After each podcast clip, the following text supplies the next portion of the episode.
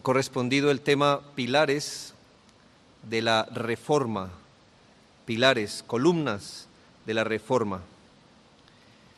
Justificando su escrito ante el emperador Carlos V en la dieta de Espira, Alemania, Juan Calvino planteó la tesis de su obra La necesidad de reformar la Iglesia en estos términos. Si se pregunta por qué cosas principalmente la religión cristiana tiene una existencia firme entre nosotros y mantiene su verdad, se verá que las siguientes dos cosas no solo ocupan el lugar principal, sino que encierran bajo ellas todas las demás partes y consecuentemente la sustancia entera del cristianismo. ¿No le parece una aseveración muy fuerte, dice que bajo dos cosas están contenidas todas las demás cosas que definen el cristianismo, el cristianismo.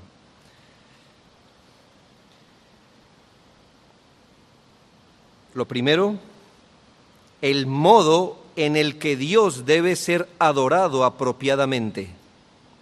Y en segundo lugar, el origen de donde se obtiene nuestra salvación. Cuando estas cosas no se consideran, aunque nos gloriemos con el nombre de cristianos, nuestra profesión es hueca y vana. Es, es muy importante ver de labios de un propio reformador, no alguien después a ellos, sino de, un propio reformador. ¿Qué entiende él por cristianismo? Por lo cual, ¿qué entendía él también por reforma? En nuestros países debemos quizá lamentar que la reforma que nos llegó es en su mejor caso soteriológica.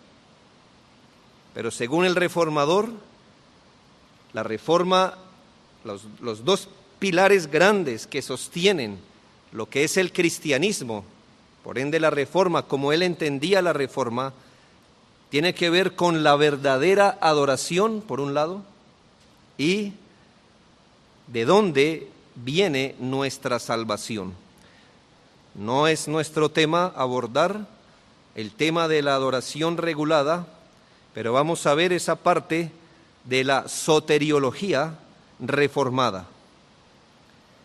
Esa parte de soteriología reformada, estos pilares que están debajo de el tema de la salvación en la historia post-reforma se ha denominado las cinco solas, las cinco solas.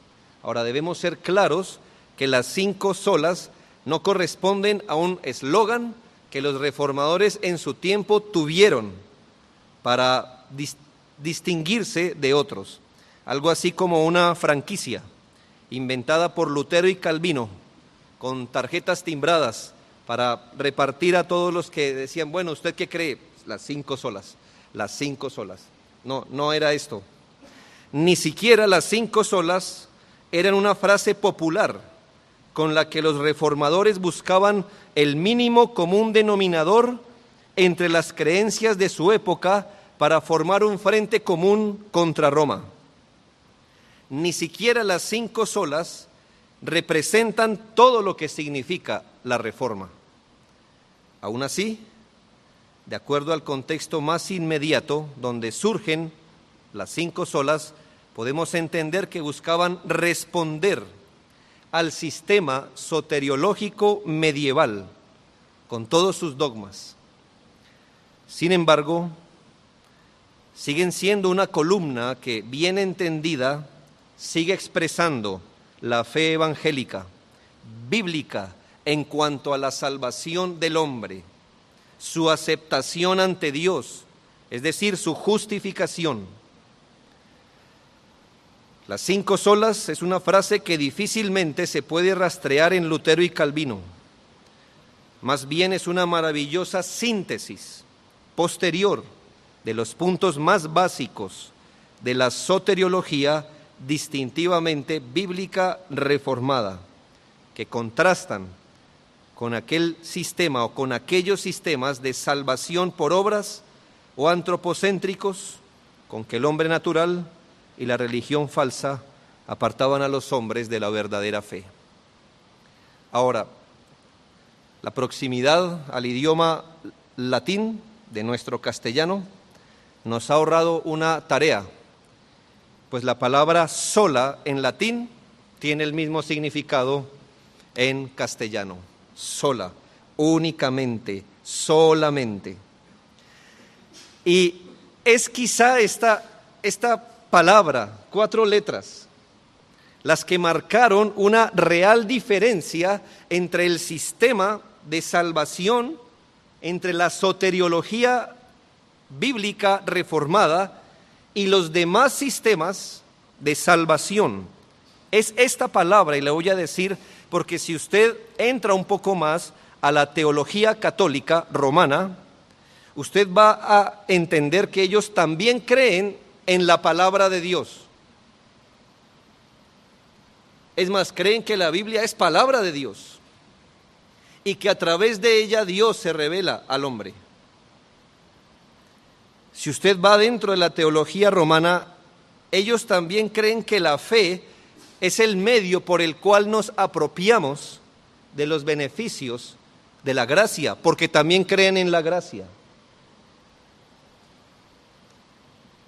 Ellos también creen que Cristo es mediador.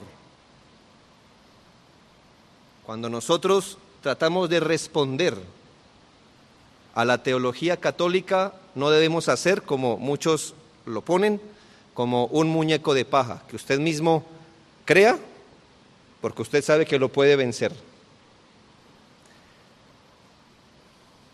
¿Cuál es entonces la diferencia? La diferencia es la palabra sola.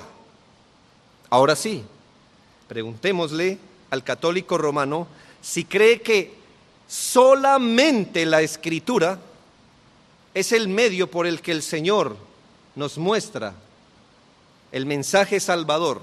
No si la Biblia nos muestra el mensaje salvador, sino solamente la Biblia. Ahora, no le pregunte si cree en la fe. Si, si, si, la fe es el medio por el que nos apropiamos de los beneficios, pregúntele si cree que solo la fe la sola fe es suficiente para que alguien se apropie de los beneficios de la salvación y él entonces diferirá con usted. No, no le pregunte si cree en la gracia de Dios, sino si cree que la sola gracia de Dios capacita al hombre para creer en el Señor. Y él dirá, no, solo no, creo en la gracia, no en la sola, en la sola gracia. De manera que esta pequeña palabra, como usted puede darse cuenta, representa mucho para el entendimiento de una soteriología bíblica y reformada.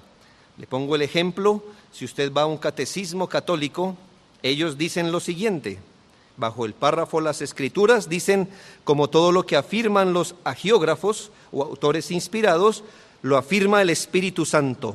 Se sigue entonces que los libros sagrados enseñan sólidamente, fielmente y sin error la verdad que Dios hizo consignar en dichos libros para nuestra salvación. ¿Qué nota allí? nosotros también creemos eso.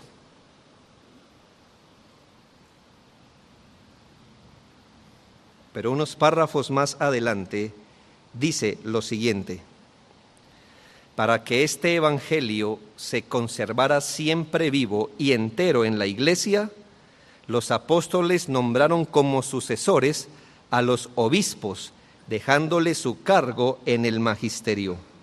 Más adelante dice, por la tradición la iglesia con su enseñanza, su vida y culto, conserva y transmite a todas las edades lo que es y lo que cree. Las palabras de los santos padres, atestiguan la presencia viva de esta tradición cuyas riquezas van pasando a la práctica y vida de la iglesia que cree y ora. ¿Lo notó usted? Ellos creen en la escritura, no creen en la sola escritura. En la sola escritura. Así que no es la mera proclamación de decir, creo que la Biblia es palabra de Dios. Creo que en la escritura Dios revela el plan salvador. Los reformadores sabían que el catolicismo pensaba eso. Fue la palabra quizá, o la teología que expresaba la palabra sola, sola. Que en el caso de la escritura no hay otro medio bajo el cielo por el que una persona pueda conocer de forma infalible e inerrante el plan de salvación y todo lo que tiene que ver con la vida y fe de los individuos. Solo quería ponerle ese ejemplo para que usted se dé cuenta que el error muchas veces tiene mucho de verdad y en teología las pequeñas palabras, las pequeñas definiciones sí importan. Y esa, es, y esa palabra sola hace una diferencia irreconciliable con Roma. Irreconciliable con Roma. Porque no creemos lo mismo. Me preocupa cuando muchas personas dicen, pero ustedes creen básicamente lo mismo que los católicos romanos. No, no creemos básicamente lo mismo. No creemos medianamente lo mismo. No es igual tener un solo mediador que un mediador con una corte de ayudantes que medien entre la criatura y el mediador. ¿Lo entiende? No creemos medianamente lo mismo. No nos parecemos. No somos de la misma familia. ¿Cuáles son las cinco solas? Creo que es una clase de repaso para algunos. Sola escritura, sola gracia, sola fe, solo Cristo y solo para la gloria de Dios. Esta vez vamos a definir muy brevemente y muy básicamente las cinco solas y en la próxima conferencia vamos a mirar algunas implicaciones y aplicaciones quizá de las cinco solas. Primera de ellas es sola escritura, sola escritura. Tenemos muchos textos en la palabra de Dios y sí, nos pueden acusar. ¿Cómo es que piensas defender la sola escritura apelando a la escritura? ¿No es eso razonar en círculo? Gloria a Dios, nos gusta hacer eso. Porque en el momento que nosotros apelemos a una autoridad externa a la escritura para corroborar la escritura, entonces esa autoridad se convierte en nuestra máxima autoridad. Y la Biblia se refrenda a sí misma, se autentica a sí misma. Dios no necesita un árbitro externo para que nos diga si la Biblia es verdad. Y en esto, abro un paréntesis, es donde la apologética evidencialista falla, en que quieres que algo fuera de la Biblia te corrobore el contenido de la Biblia. Y si la arqueología es el árbitro final que me corrobora la escritura, entonces mi Biblia no es la Biblia, sino mi Biblia es la arqueología, porque ella me dio la certeza de que la Biblia es palabra de Dios y en eso debemos ser cuidadosos. Algunos creyentes estarían satisfechos con que le dijeran, ah, hermanos, hemos encontrado la prueba arqueológica, irrefutable, de la resurrección de Cristo. Mira, aquí está un video antiguo cosas así, ¿no? ¿Qué sé yo? No, no pasa, pero ya lo sabes. Y muchos creyentes dirían, ah, ese video corroboró la escritura. Si tú me preguntas, dame una prueba de la resurrección de Cristo, yo diría mm, Mateo o Marcos o Lucas o Juan. ¿Me entiendes? La Biblia es palabra de Dios. La palabra de Dios dice de sí misma, porque no hay otra autoridad que la afuera de ella que la refrende. Ella dice de sí misma que es inspirada por Dios, útil para enseñar, redarguir, corregir, instruir en justicia, a fin de que el hombre de Dios sea objeto, perdón, el hombre de Dios sea perfecto, enteramente preparado para toda buena obra.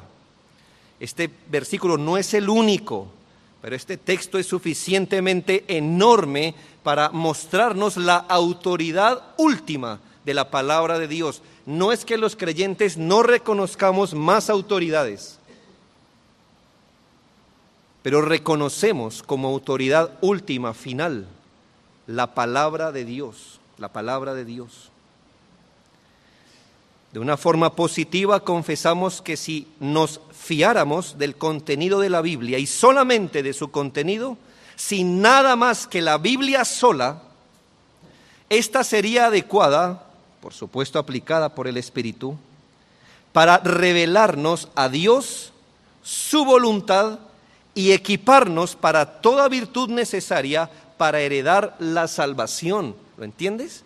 Solamente la palabra de Dios. Esto habla muy bien de la suficiencia de la escritura. De forma negativa podemos decir, no necesitamos nada más que la Biblia, obviamente aplicada por el Espíritu, para aparejar nuestro peregrinar hasta el cielo. Nadie más que la Biblia puede darnos tal conocimiento. ¿Quieres conocer a Dios? La naturaleza da cierto testimonio, pero es un testimonio limitado, es un testimonio general. La naturaleza no está diseñada para mostrarnos todo lo que es Dios, ni mucho menos su voluntad, ni mucho menos el plan redentor. Esa es potestad de la Biblia, de la palabra de Dios. Y cuando decimos sola escritura, eso es exactamente lo que estamos diciendo, que Bajo el cielo no hay otra manera de acceder a la información de quién es Dios, qué piensa ese Dios, cómo se llama ese Dios, qué quiere ese Dios, cómo somos salvos. No hay otra, no hay otra fuente. Únicamente la escritura, sola escritura. Ya conoce usted el teólogo medieval que dijo, ah, por supuesto, la escritura nos revela a Dios, pero si una persona no tiene acceso a la palabra de Dios, la creación es suficiente para darle tal conocimiento Salvador. Recuerda quién lo dijo, ¿no? Tomás de Aquino. La teología católica entonces, por lo tanto, cree que la Biblia nos revela a Dios, su voluntad y el plan de salvación, pero no únicamente la escritura no únicamente la escritura. Timoteo, a quien se le dirigió estas palabras, debe convertirse en el hombre que no presta atención a fábulas, novedades, genealogías. Si usted lee las cartas a Timoteo, él debe prestar atención a la palabra de Dios y debe persistir en la palabra de Dios. No crea que Timoteo no tenía la mano en su tiempo otras herramientas para enriquecer su ministerio, para hacer más entendible, quizá, para ser más pedagógico, quizá. Pero el apóstol le dice, persiste en las escrituras, porque las escrituras son ampliamente suficientes. ¿Para qué? Las escrituras te pueden hacer sabio para la salvación que es en Cristo. Por supuesto que entendemos que en la palabra de Dios hay recursos ilimitados para nuestra vida aquí. Pero todos esos recursos que tiene la palabra de Dios se derivan del tema principal y central de la palabra de Dios. ¿Cuál es, según el texto? Que nos hace sabios para la salvación por la fe que es en Cristo. La finalidad de las escrituras principalmente es proporcionar el conocimiento salvador, lo que no debe verse como una reducción. Creo que aquí la palabra salvación es mucho más que regeneración. La palabra aquí salvación creo que es eh, todo el proceso que, que abarca desde que una persona conoce al Señor hasta que es dejada en gloria. Esto lo hace la escritura. Además dice la palabra que la escritura es suficiente para hacer competente, en este caso, en el, contexto específico, al hombre de Dios, pero por implicación al creyente, para toda buena obra. Para toda buena obra. ¿Qué necesitas para conocer a Dios? Solo la escritura. ¿Qué necesitas para conocer la voluntad de Dios? Solo la escritura. ¿Qué necesitas para conocer el plan redentor? Solo la escritura. ¿Qué necesitas para ser un hombre apto en toda buena obra? Solo escritura. Solo escritura. Es suficiente, es suficiente. ¿Por qué esto es verdad? Porque el apóstol dice, porque la escritura es inspirada por Dios. Sea como se diga la palabra en griego, hermanos, lo que nos dice la escritura es que la Biblia viene de dentro, como un soplo de Dios. Viene de las entrañas de Dios, si pudiéramos hablar así. Este libro no está a la altura de los libros cristianos, por muy buenos y útiles que ellos son. Este libro supera porque no hay ningún otro libro que diga, este libro viene de Dios, de dentro de Dios, de lo profundo de Dios.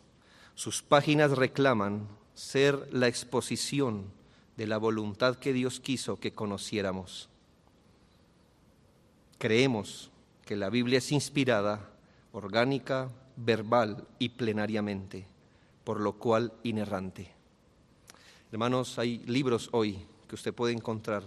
El origen de la Biblia, cómo viene la Biblia, y en uno de sus capítulos decir, la verdad es que los teólogos no se ponen de acuerdo, algunos creen en la inerrancia de la palabra de Dios, otros no creen, eso, es eso no es un asunto esencial, así que estos hombres pueden diferir si creen que la Biblia tiene errores y otros creen que la Biblia no tiene errores, bueno, no es un asunto eh, esencial que debamos pelear por eso. Hermanos, si tenemos en la Biblia un libro, un, libro que hierra, un libro que tiene errores, del cual no podemos estar seguros si es o no la palabra de Dios, ¿a dónde, a dónde quedamos, hermanos? ¿Expuestos a qué? ¿A que otro teólogo nos diga qué sí debemos creer de la Biblia y qué, y no? Creemos en la inerrancia de la Biblia, creemos en la inspiración orgánica, Dios usó órganos, gente viva para traer su palabra, verbal, que cada palabra es inspirada en su idioma primario, y plenariamente, es decir, la inspiración se extiende de Génesis a Apocalipsis. No creemos que la Biblia contenga la palabra de Dios, creemos que la Biblia es, es palabra de Dios. Sola gracia. Recordemos que sola gracia es una expresión principalmente soteriológica, es decir, tiene que ver con la salvación. Romanos 3:24 dice, siendo justificados gratuitamente por su gracia, mediante la redención que es en Cristo Jesús. En resumen, sola gracia afirma que la salvación del alma del pecado, de la condenación que trae la culpa del pecado, la salvación del poder dominante del pecado es posible solamente por un acto de gracia de Dios fundamentada en el sacrificio de Cristo. Una de las cosas cuando una persona llega al conocimiento de las doctrinas reformadas de la salvación es poner en duda esto, porque se nos ha entrenado a pensar que al menos algo, algo Dios tuvo que ver en mí o algo yo tuve que hacer para hoy ser salvo o ser justificado. Pero cuando te dicen algo como, Dios no tuvo en cuenta qué tipo de persona eres, Nada de lo que tienes, nada de lo que haces, nada de lo que piensas, nada es apto para recomendarte ante Dios para tu salvación. Nada lo es, nada lo es. Y creo que aquí deberíamos hacer una buena diferencia entre lo que es gracia y misericordia. Una persona nos puede mover a misericordia, pero nadie nos puede mover a gracia. Y en el caso de Dios es así. Piensa en esta imagen. A veces se narra la salvación en estos términos y yo lo lamento porque no es preciso. Mira un, un hombre sin dinero, mal vestido, es un mendigo, está con hambre, estira la mano. Él no puede hacer nada por su, ah, por su condición. Él solo estira la mano. Así que tú te enterneces y le das. Hermanos, así no es la salvación en la Biblia. Porque esa persona fue capaz de moverme a misericordia. Yo sé que no tenía nada con qué pagar, yo sé que no, no podía hacer nada para aliviar su caso.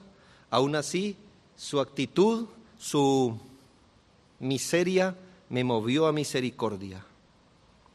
Ahora piensa esto. No es un hombre así. Es un hombre fuerte, es un hombre desafiante que te agrede, quema tu casa, mata a tu familia. Y si tú vas a él, y le sustentas. Eso es gracia. Eso es gracia. Así que hermanos, nosotros no somos el mendigo. No somos el hombre que ve y entiende su miseria y estira la mano, diciendo, yo sé que soy pecador. No somos ese hombre. Somos el hombre desafiante el hombre que pudo vivir sin Dios.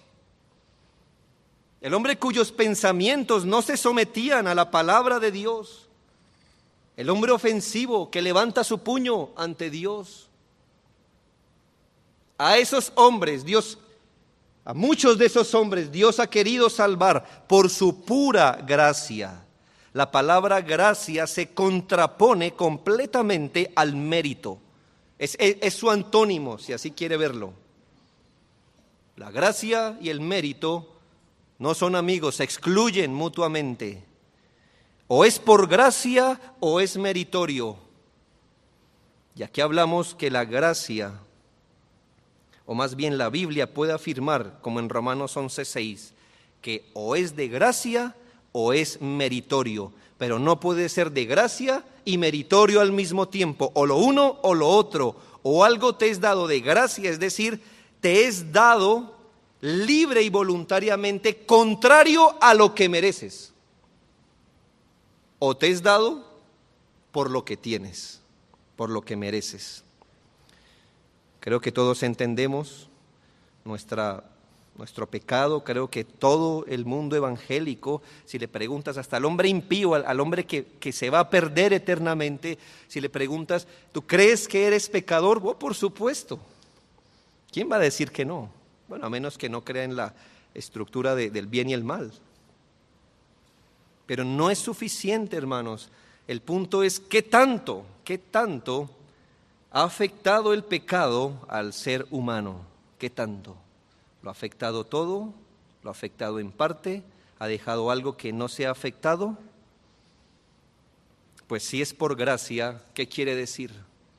Que todo en el ser humano todo en el ser humano merece la ira y la desaprobación de Dios. Yo entiendo, hermanos, que traerles a Pereira después de un almuerzo un viernes y decirle, no merecemos nada. Tal como vinimos al mundo, somos apropiados para la condenación eterna. que en el infierno hay, hay una silla con tu nombre ajustada perfectamente al tipo de persona que tú eres. Y que si no vas a ocupar esa silla eternamente, es solo porque Dios libre, soberanamente, te quitó de ese camino para darte exactamente lo que no merecías. Porque si Dios te hubiese dado lo que merecías, irías a esa silla que te ajusta perfectamente. Yo entiendo que esto ofende, ofende, porque nos han enseñado desde pequeños aquí en Colombia que somos bonitos, somos, algo bueno tenemos, ¿no? Los colombianos sí somos, no somos como otros, ¿verdad? Angelito nos decía la mamá, y lo creímos. No es así, amigos. Dios no miró nada para salvar a alguien. Pero mira esto, la gracia es un favor que Dios ha desprendido de sí mismo desde antes de todas las cosas. Quizá no pueda yo darte razón de muchas de estas cosas, pero ¿qué dice la Biblia? ¿Quién nos salvó y llamó con llamamiento santo, no conforme a nuestras obras, sino según el propósito suyo y la gracia que nos fue dada en Cristo Jesús antes de los tiempos de los siglos. Sí, amigos, cuando decimos sola gracia, tenemos que pensar en predestinación. Tú no puedes decir, no, no, yo no creo en la predestinación. Algo debes creer porque está en la Biblia. No digas que no crees. No tienes opción. La palabra literal está en la Biblia, predestinación. Ahora lo que creas es otra cosa. Pero la Biblia dice que para algunas personas la, gracia de Dios, al menos en decreto, les fue dada en Cristo Jesús. ¿En qué tiempo? Antes de los tiempos de los siglos. Y aquí refrendas que la gracia es libre, soberana. Porque no espero que tú existieras para ser dada fue dada antes de que todos existiéramos. En el caso del pueblo de Dios, antes que ellos vinieran, antes de que ellos crean. Eso nos indica, hermanos, que la gracia siempre es la causa y nunca es la respuesta de Dios a nada. La gracia siempre es la causa y nunca la respuesta de Dios. Si Dios responde, entonces ya no es gracia. La gracia es libre, la gracia es soberana. ¿Y qué nos dice el texto? Siendo justificados gratuitamente. Y piensa esto, la palabra justificación, aquella obra libre, voluntaria de Dios, por la cual perdona los pecados de un individuo que ha creído en Cristo, declarándolo como justo y después tratándolo como si Él fuera justo, gracias a que los méritos de Cristo fueron puestos a favor del pecador siendo justificados por su gracia. Tú dirás, bien, pero la Biblia dice que por la fe somos justificados. Dios no creyó por mí, yo creí. Yo creí, fui justificado. Bien, ¿con qué fe creíste? Con la fe que Dios da como un don. ¿Sí? Tú creíste por tú creíste en Cristo y fuiste justificado, pero esa fe la dio Dios. Dios justifica a los hombres por su pura gracia. Aún el medio por el que ellos son justificados, que es la fe, nos es dado por pura gracia. Esto no puede debilitar a las personas que están buscando a Cristo, ni puede debilitar las labores evangelísticas de la iglesia, como si dijéramos, es por gracia, es soberano, ah, Dios salvará, a quienes Él desee salvar. Eso es verdad. Pero la gran diferencia es que ni tú ni yo sabemos a quienes Dios ha querido salvar. Por eso debemos compartir y por eso si una persona está con los deseos de buscar a Dios, debe buscarlo, buscadme y hallaréis. Pero si estás buscando a Dios, es por la gracia de Dios. La gracia siempre es la causa, nunca es la respuesta a nada. Tercero, sola fe. La Biblia nos da abundante testimonio de la salvación a través de la fe. Y déjame aclarar algo aquí. Y es que la fe no es la causa de la salvación, es el medio por el que se reciben los beneficios de la gracia. Debemos diferenciar entre causa y medio. Lo digo porque en nuestro lenguaje, en, bueno, también pasa en el idioma original, podemos darle un significado a esa palabra distinto. Encontramos a personas que si les preguntáramos, ¿por qué eres salvo? nos dirían, por la fe, por la fe. Y les dije que en teología las palabras sí importan. Esa no es una expresión correcta, ¿sabes? Porque fuimos salvos por gracia, a través y, y por, en este sentido, cuando se une la palabra fe, por fe, no es a causa de la fe, sino a través de la fe. La razón de la salvación es la gracia. El medio es la fe. Si tú pones la fe como razón, tendríamos que aceptar que algo que hicimos nos llevó a la salvación. Así no debe verse la fe no es la causa, es el medio. Somos salvos a través de la fe, a través, no por o por causa de la fe, sino a través. La fe es el bendito medio otorgado por Dios en su gracia para que el individuo se aferre a Cristo como Salvador y Señor y reciba así los beneficios de esta gracia, es decir, comunión con Dios, salvación del pecado y sus consecuencias eternas. Ahora, la fe es un medio no meritorio. Sería contradictorio que el Señor dijera, bien, voy a salvarlos por gracia, pero el medio por el que ellos van a apropiarse de la salvación es meritorio. No, para la palabra de Dios la fe, aunque es un medio por el que recibimos los beneficios de la gracia, la fe no es un medio meritorio. Dios buscó en su sabiduría infinita un medio que honre la gracia, de modo que ni aun el creer se vea como una obra humana que coopera para salvación. Lo repito, Dios buscó en su sabiduría infinita un medio que honre la gracia, de modo que ni aun el creer se vea como una obra humana que coopera para la salvación, tanto así que la palabra de Dios contrapone fe y obras. O es por fe o es por obras, como diciéndonos que, que para la Biblia la fe no es una obra meritoria que coopera para la salvación. La fe no es meritoria, ¿sabes por qué? Porque la fe no obra, sino cree en el que obra. Es un ejemplo ridículo, pero espero que te sirva a entender. Hay un hombre que dice, ¿ustedes creen que yo puedo levantar 200 kilos de peso? Y todos le miramos, ¿verdad?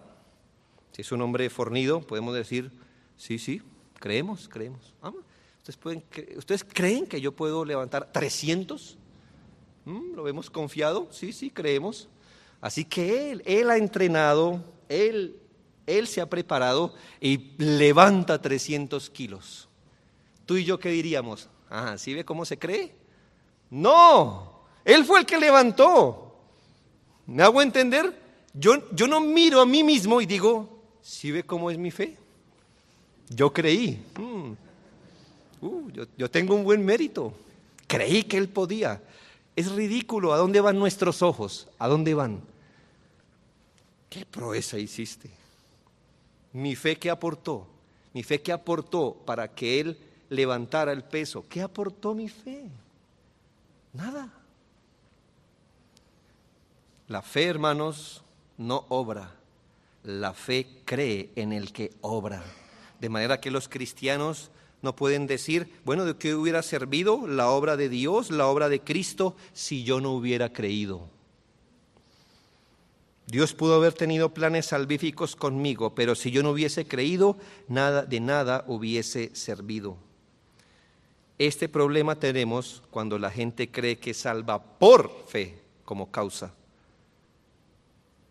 y no mira la fe como el medio, no como la causa. Pequeñas palabras, hermanos, que nos llevan a definir muy bien lo que creemos. Nosotros nos gloriamos en Cristo porque Él fue el que obró y la fe se posa en el mérito, en el logro de Cristo. Cuarto, solo Cristo.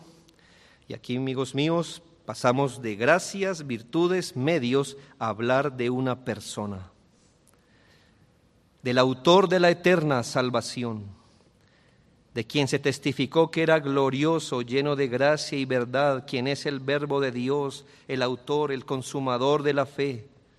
En ningún otro hay salvación, porque no hay otro nombre bajo el cielo dado a los hombres en que podamos ser salvos. Hermanos,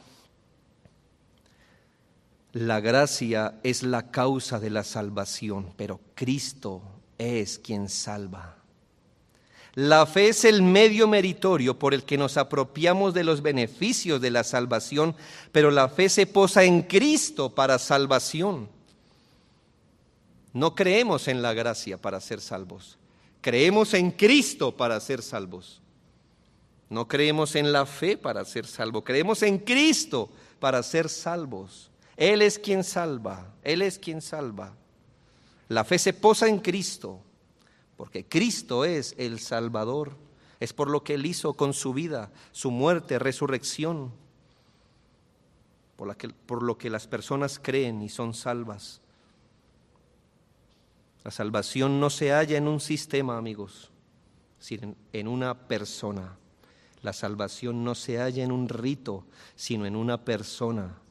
La salvación no se encuentra en una información o en unos datos, sino en una persona, el Hijo de Dios y de éste como crucificado. Piensa en esto. Si pudiéramos ir a las calles polvorientas de Betavara y estar presentes cuando Juan Bautista vio venir al Señor Jesucristo.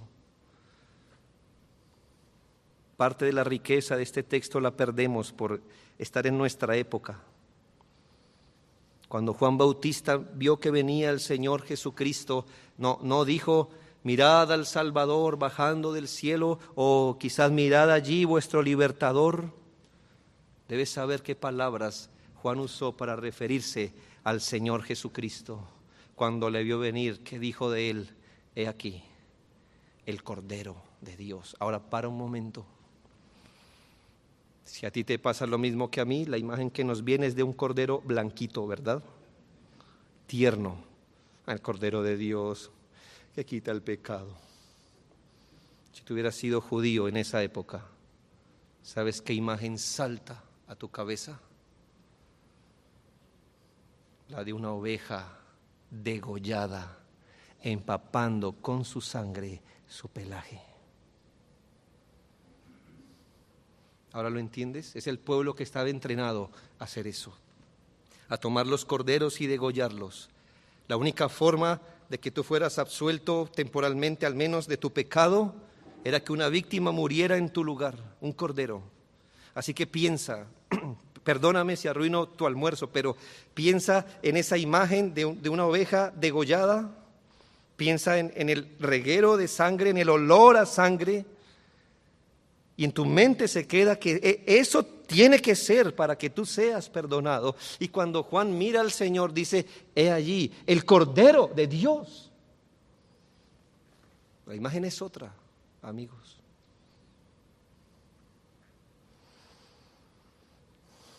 No fue una visión triunfal, de alguna manera, como un rey, pero como un cordero. Pero aquí, hermanos, algo maravilloso. Bajo el antiguo pacto, ¿quién traía el cordero? El que pecaba. ¿Qué dijo Juan? Este es el cordero que Dios está trayendo para la salvación. Esta vez, quien puso el cordero Dios. Esa es nuestra garantía. Esta vez tú y yo no, no, no miramos nuestros propios recursos y dijimos que qué traerle a Dios. Esta vez Dios mismo trajo el cordero y lo sacrificó en la cruz para que todo aquel que en él crea no se pierda, mas tenga vida eterna. Hay fundamento aquí, hay sustancia aquí. Es un sustituto que Dios puso para que muriera por el pecador. Es el Cordero de la provisión de Dios mismo, el Cordero de Dios que quita el pecado del mundo, no, no, solamente de gente judía, no solamente de algunas etnias, el Cordero de Dios que quita el pecado de gentes de todo el mundo. La salvación de un alma solo se halla en Cristo. Yo sé que la teología romana es muy astuta aquí porque ellos dicen, Cristo es el único mediador. Lo que pasa es que necesitamos mediadores entre el hombre y el mediador. Qué astuto, ¿no? No hay más mediadores, no necesitamos más, solo Cristo. Y por último, hermanos, solo para la gloria de Dios. Porque de Él y por Él y para Él son todas las cosas. A Él sea la gloria. Cuando aprecias un sistema de salvación donde tú cooperas donde tú ganas algo, donde tú cooperaste, donde tú hiciste algo. Hermanos, quizá la gloria se la lleve Dios, pero no solamente la gloria. Pero en un sistema de salvación como el bíblico, donde empezamos con un hombre muerto en sus delitos y pecados, que es vuelto a la vida por la gracia y el poder de Dios, al cual es dada la fe y el don de arrepentirse para que acuda a Cristo, Cristo que puso Dios mismo por su misericordia y su gracia, Cristo que murió libremente y voluntariamente por amor a su pueblo. ¿Dónde? ¿A dónde somos llevados a poner los ojos? Solamente en Dios. Solo gloria a Dios por la salvación, porque nada, sí, obramos, creímos, por supuesto, pero con la fe que Él nos dio.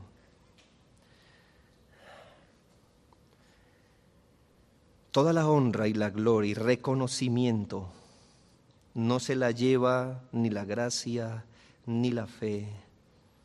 Todo honor y gloria en última instancia se la lleva Dios. Solo gloria a Dios por la escritura que nos revela su plan de forma infalible. Solo gloria a Dios por su gracia dada a pecadores que no merecemos nada. Solo gloria a Dios por la fe con que capacita a sus elegidos para creer en Cristo. Solo gloria a Dios por el Cristo que nos dio, porque tal mediador necesitábamos nosotros solo para la gloria de Dios. Esta incómoda palabra divide en dos el cristianismo evangélico. No es la gloria de Dios lo que el plan redentor persigue, escucha bien. No es la gloria de Dios lo que el plan redentor persigue ni siquiera es la mayor gloria de Dios lo que el plan redentor persigue. Es solo la gloria de Dios lo que el plan redentor persigue. Solo, solo la gloria de Dios. Cuando tú miras las presentaciones de Evangelio, lo que se llama hoy Evangelio, tú te ves tentado a darle un poco de gloria al hombre. Es la verdad, es la verdad. Tú puedes mirar hoy y decir, bueno, gloria a Dios, gloria a Dios, pero qué creatividad, qué estrategia, qué capacidad, qué dones. Gloria a Dios por ello. Pero cuando subordinas tu mente a la palabra de Dios, y ves que Dios salva a pecadores, que no merecemos nada, por un Cristo que Él puso, con una fe que Él mismo nos dio, no decimos gloria a Dios, Decimos solamente gloria a Dios por la salvación. La salvación pertenece a Jehová y Él es digno de toda nuestra alabanza. Cuando seamos recibidos en gloria, seremos para la alabanza de la gloria de su gracia. No, no, no. 99% Él, uno yo, que ya sabes, Él hizo su parte, yo hice la mía, para la alabanza de la gloria de su gracia. Amigos, he aquí parte de nuestra herencia soteriológica. Es una rica herencia. Aquí hay fundamento firme. Aquí están macizas columnas que sostienen la fe bíblica, pero que sostienen nuestra esperanza y fe en Cristo. Oremos.